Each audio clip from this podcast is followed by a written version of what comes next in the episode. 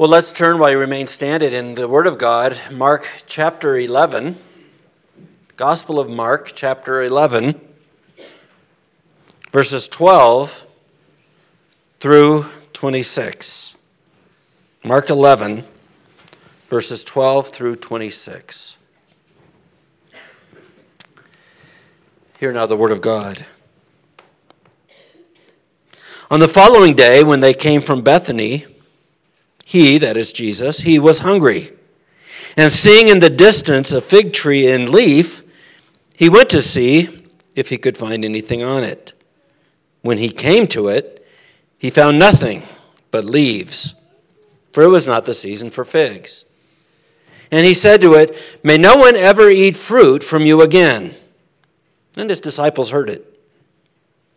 And they came to Jerusalem, and he entered the temple and began to drive out those who sold and those who bought in, in the temple. And he overturned the tables of the money changers and the seats of those who sold pigeons. And he would not allow anyone to carry anything through the temple. And he was teaching them and saying to them, Is it not written, My house shall be called a house of prayer for all the nations? But you have made it a den of robbers. And the chief priests and the scribes heard it and were seeking a way to destroy him. For they feared him because all the crowd was astonished at his teaching. And when evening came, they went out of the city. As they passed by in the morning, they saw the fig tree withered away to its roots. And Peter remembered and said to him, Rabbi, look, the fig tree that you cursed has withered. And Jesus answered him, have faith in God. Truly I say to you, whoever says to this mountain, Be taken up and thrown into the sea, and does not doubt in his heart, but believes that what he says will come to pass, it will be done for him. Therefore I tell you, whatever you ask in prayer, believe that you have received it, and it will be yours. And whenever you stand praying, forgive if you have anything against anyone, so that your Father who is in heaven may forgive you your trespasses. Let's pray. Father in heaven, we ask, Lord, that you would teach and instruct us in your word. We pray, Father, that uh, we would not rebel against it, but that we would hear and be submissive to it. And may your word change us. For we ask this in Jesus' name. Amen. You may be seated.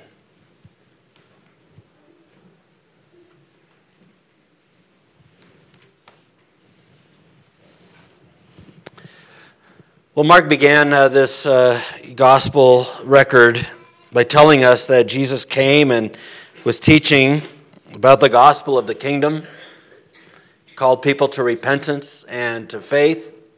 But Mark also is emphasizing for us that Jesus has come as God's great servant king. Jesus, we saw recently, had said, I have come not to be served, but to serve, and to give my life a ransom for many. Jesus has come as God's suffering servant, but also God's servant king. And here, in the passage that we just read, Mark, I think, is impressing on us that Jesus is not some weak servant, he is king. He doesn't turn a blind eye toward wickedness, toward hypocrisy.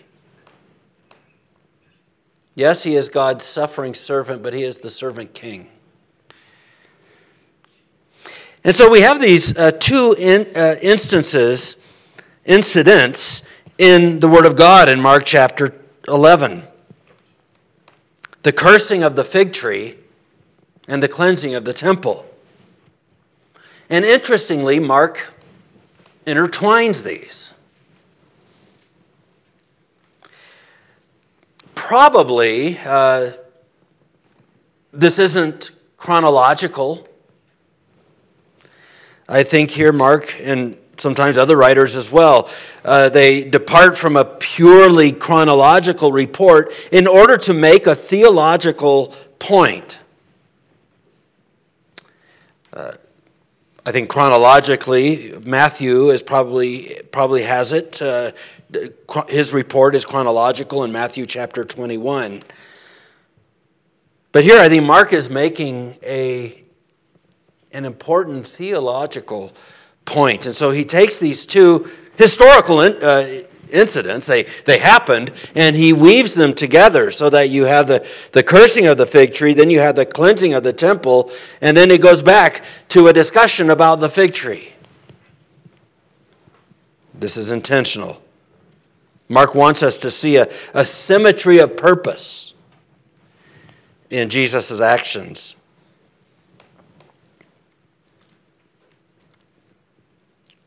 And I think it is this, and this is what I want to focus on today that Jesus sees who we are at, on the inside and won't and does not accept a purely outward religion.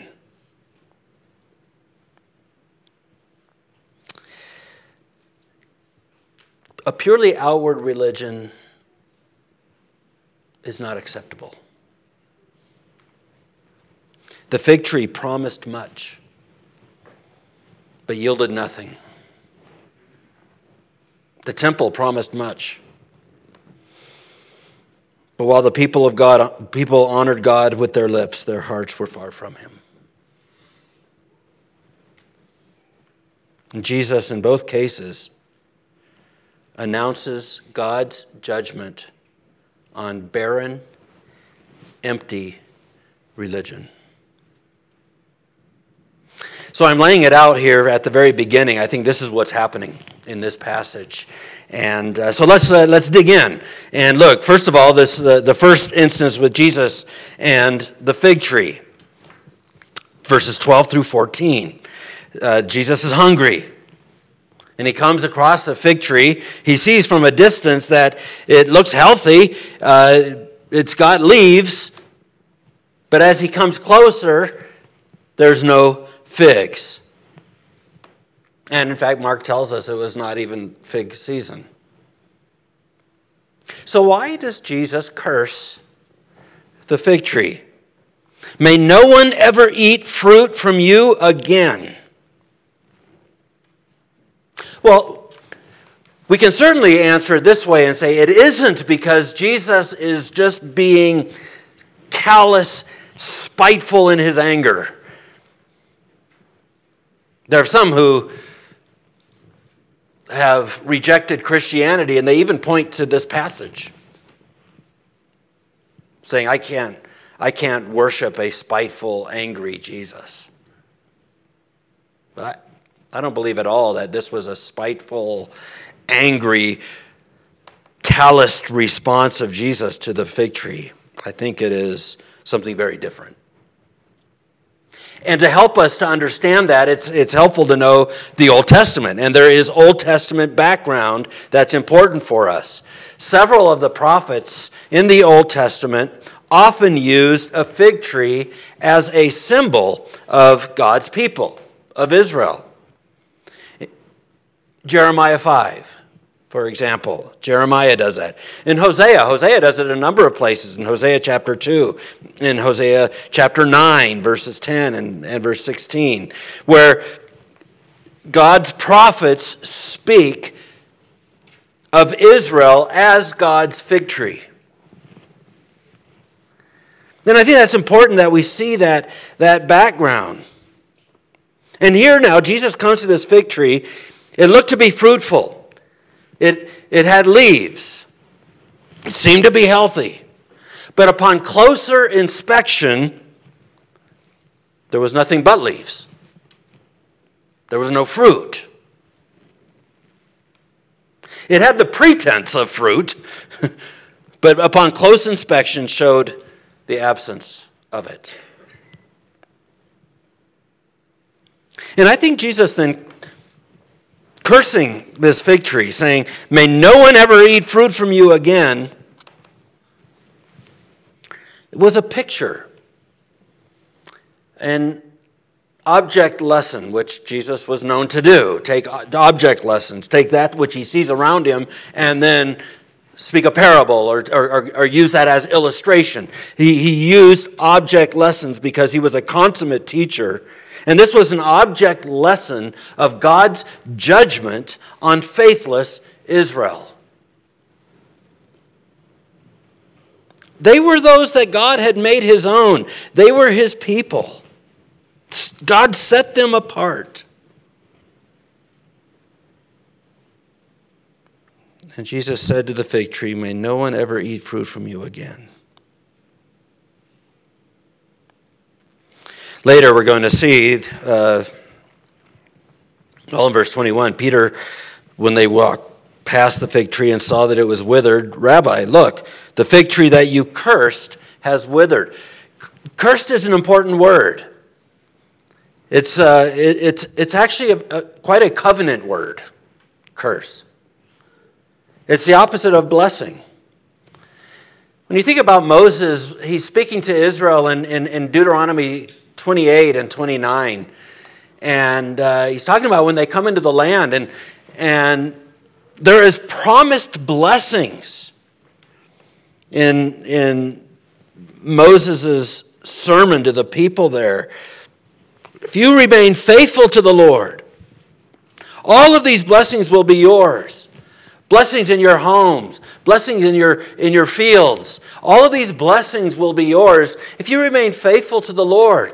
But then Moses went on and says, But if you are faithless and you turn away from the Lord, all of these curses will be yours curses in your homes, curses in your fields. Curse is a very covenant word. And this applies, of course, to the nation state of Israel, but in that nation state of Israel was God's church.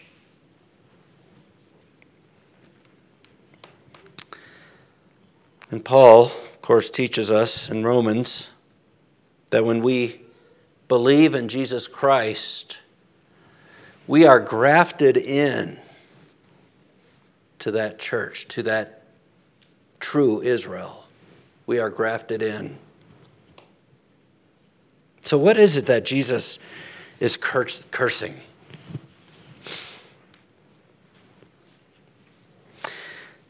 A religion that appears to offer much, but which, on divine inspection, is found to be empty and barren.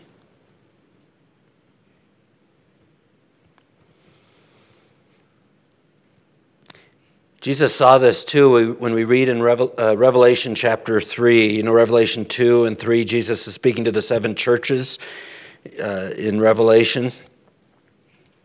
To the church in Sardis, he says, You have the reputation of being alive, but you are dead. The outward, it looks like you're alive. It looks like you're, you're healthy. It looks like you're well, but you are dead. To the church in Laodicea, he said this For you say, I am rich, I have prospered, and I need nothing, not realizing that you are wretched, pitiable, poor, blind, and naked.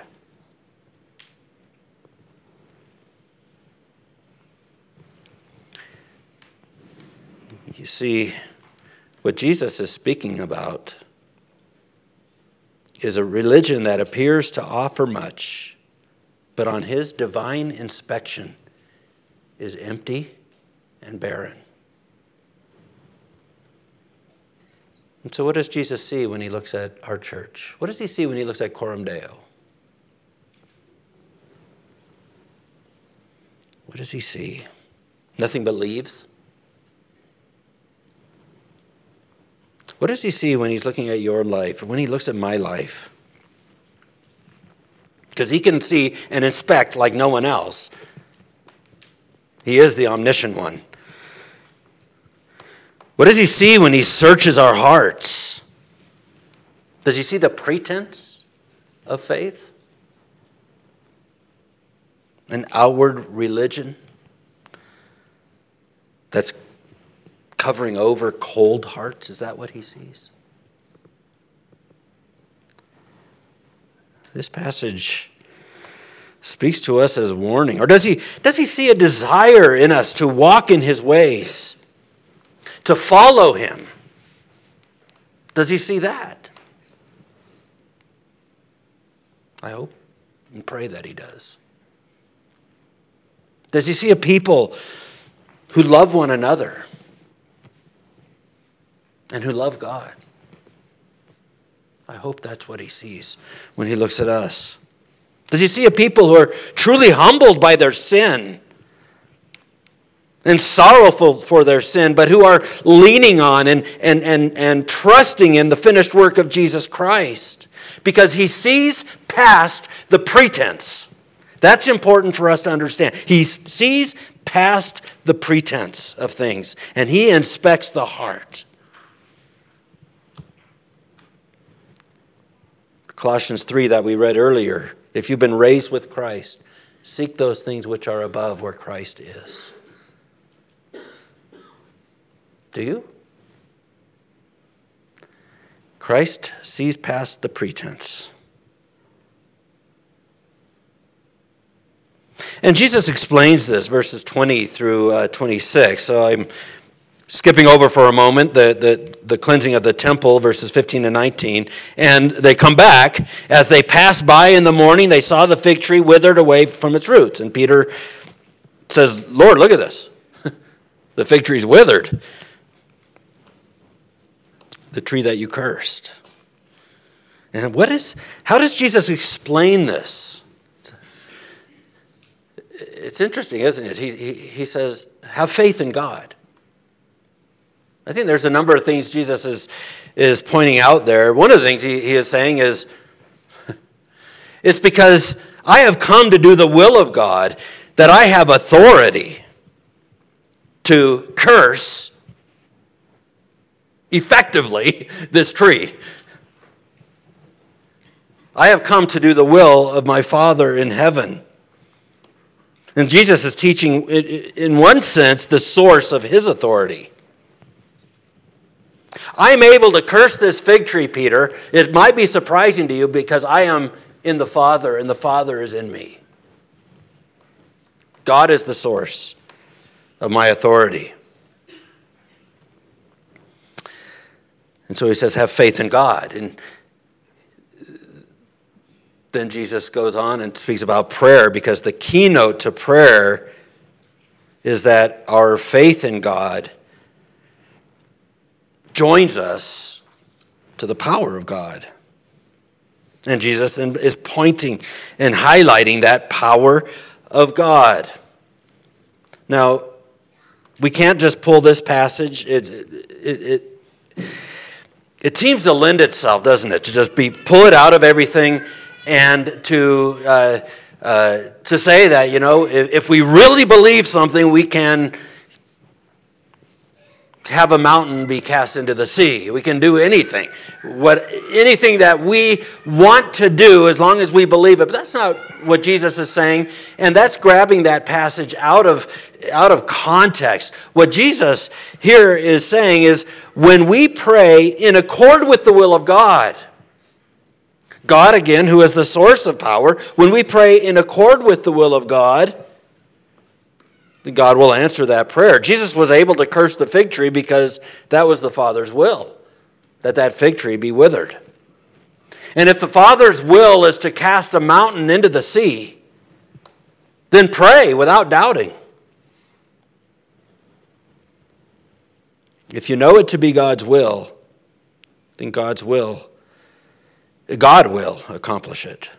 If you know it to be God's will, God will accomplish it.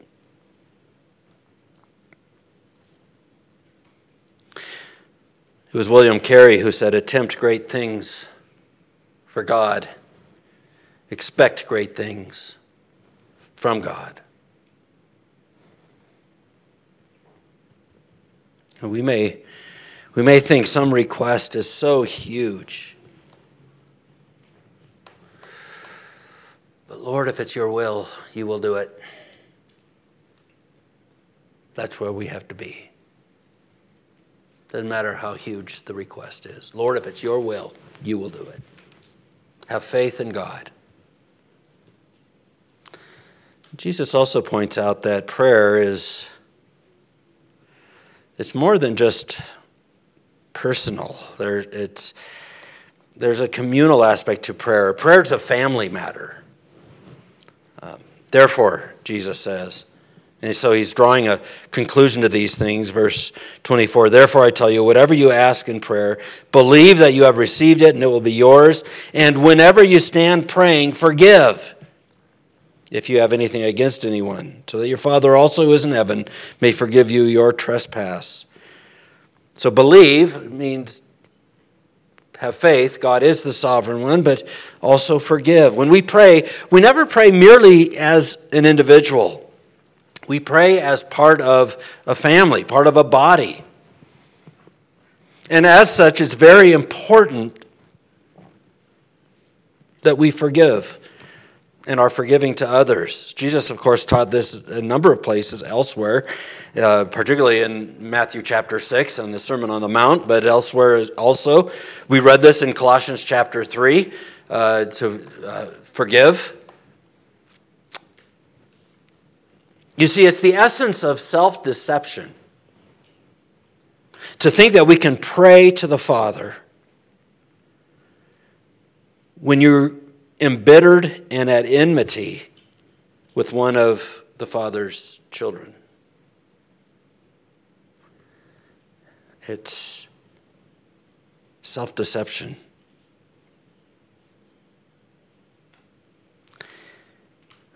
A truly forgiven man or woman will be a forgiving man or woman.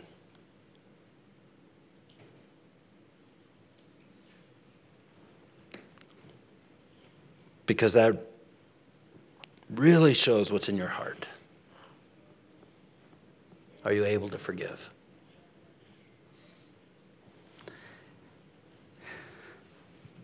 And Jesus is concerned not just about outward religion, but what's going on in your heart. Well, let's uh, look then at verse 15 and following Jesus cleansing the temple. You know, it's interesting. Jesus' public ministry is bookended, if you will, or enveloped, if you will, by temple cleansing. In John chapter 2, uh, at the beginning of Jesus' ministry, he entered the temple and he cleansed it. And now in Mark uh, chapter 11, at near the close of his ministry, he enters the temple and he cleanses it. The temple had uh, four main sections or parts to it. The outer court was the court of the Gentiles. And that was the largest area, actually. Uh, the most square footage of the temple was the, the, that part, the outer courtyard. And then there was the court, within that, the court of women. And then there was a court of Jews, and then there was the Holy of Holies. Those are the four main parts to the makeup of uh, the, the temple in Jerusalem. But what's interesting here is that the, and, and, and the point I think that uh, is so closely tied to what Jesus is saying in this passage is that the design of the temple included a place for Gentiles. That is interesting in and of itself. Uh, God had told Abraham that uh, through his seed shall all the nations be blessed. And the temple then pictured that and anticipated that. There was a place for Gentiles to come and, and to worship. Now, sadly, the Jews at that time actually hoped that the Messiah would cleanse the temple of Gentiles. That was the sad reality.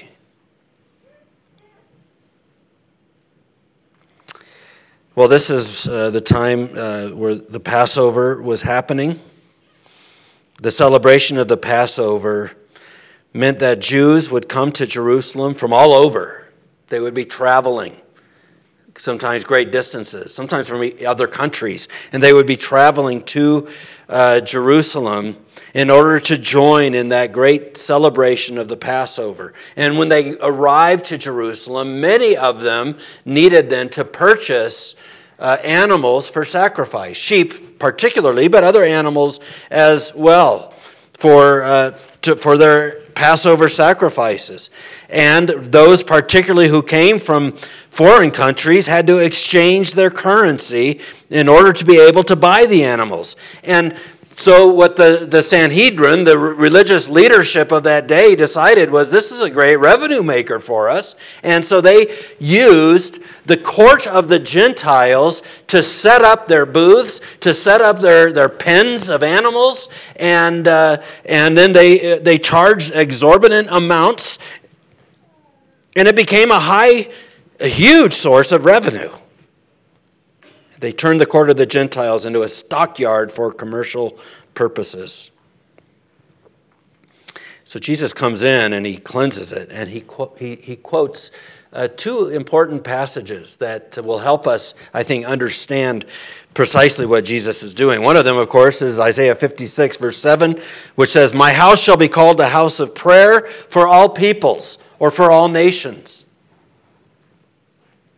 Where the temple was to be was to be looking forward to that day when the church would be more than just the nation state of Israel but a haven for all people tribes nations languages. And here they are desecrating that place that was set aside for gentile converts to worship. My house shall be called a house of prayer for all peoples then Jesus says, You have made it a den of robbers. And there he's quoting from Jeremiah 7, which is a, a, very interesting passage. I can't read all of it, but I'm going to read a little bit of it. In Jeremiah 7, verse 11, it says this Has this house, which is called by my name, become a den of robbers in your eyes? Behold, I have seen it, said the Lord. So God Himself, who had, inst- who had instituted the temple sacrifices and the temple rituals, the, the, the temple worship, was still looking beyond those sacrifices and rituals into the heart of the people. In Jeremiah chapter 7, the people were trusting in their outward religion. That, that passage begins this is the temple of the Lord, the temple of the Lord, the temple of the Lord. They're just saying it's, we're in the temple of the Lord, and so therefore it all must be well. We're doing the, the things that God has told us to do, the, the, the, the, ceremonies, the sacrifices. And then God says in verses 9 of Jeremiah 7 Will you steal, murder, commit adultery, swear falsely, make offerings to Baal, and go after other gods that you have not known, and then come and stand before me in this house, which is called by my name, and say, We are delivered, only to go on doing all of these abominations? You see, what God is, is saying here is precisely what he said through David. Where you do not desire the sacrifices of bulls and rams, else I would bring it, but a broken and contrite heart, O Lord, you will not despise. See, and so all throughout the Old Testament, even though God did require these outward uh, uh, uh, ceremonies and sacrifices and rituals and all of that,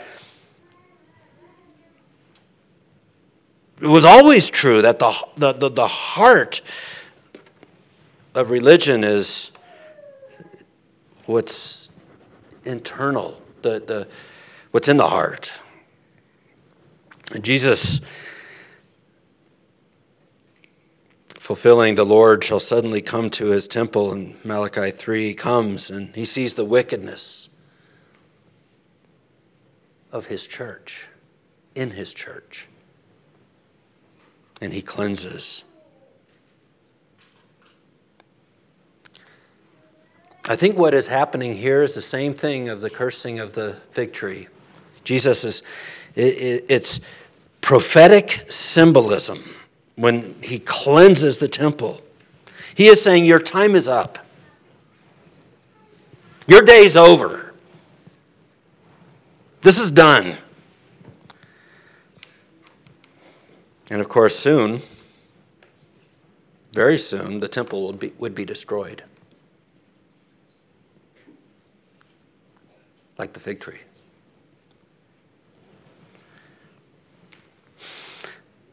So let me just come back and just say what I think these two incidents, which Mark intertwines together, is teaching us. Man looks on the outward appearance, but God looks on the heart. And I don't want us, as members of Coram Deo Reformation Church, to be cold, ritualistic, going through the motions. Even though we do have an order of worship there's reasons for that. But do you come here? Do you love the Lord?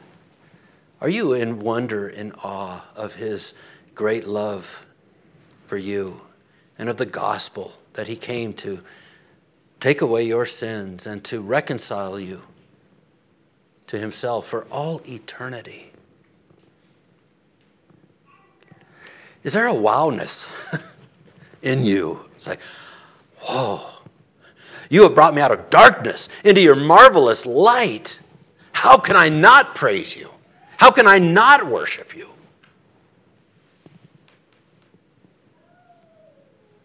See, man looks on the outward appearance, but God looks on the heart. And he looks past the ritual.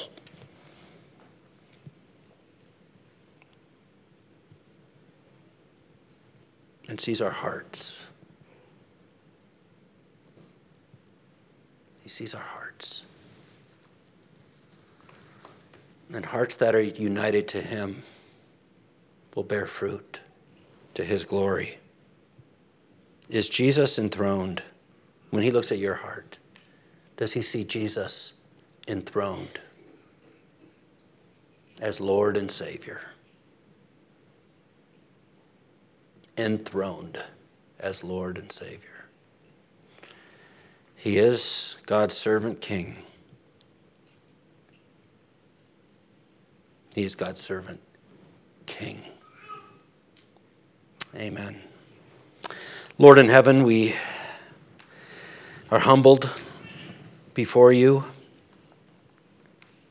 because we know, Lord, that we can't hide anything from you. And uh, Lord, we pray that, like with the psalmist, you would search our hearts, see if there be any wicked way in us, and cleanse us. Change us, Lord, by your Holy Spirit, that we would walk in your ways, be authentic followers of you.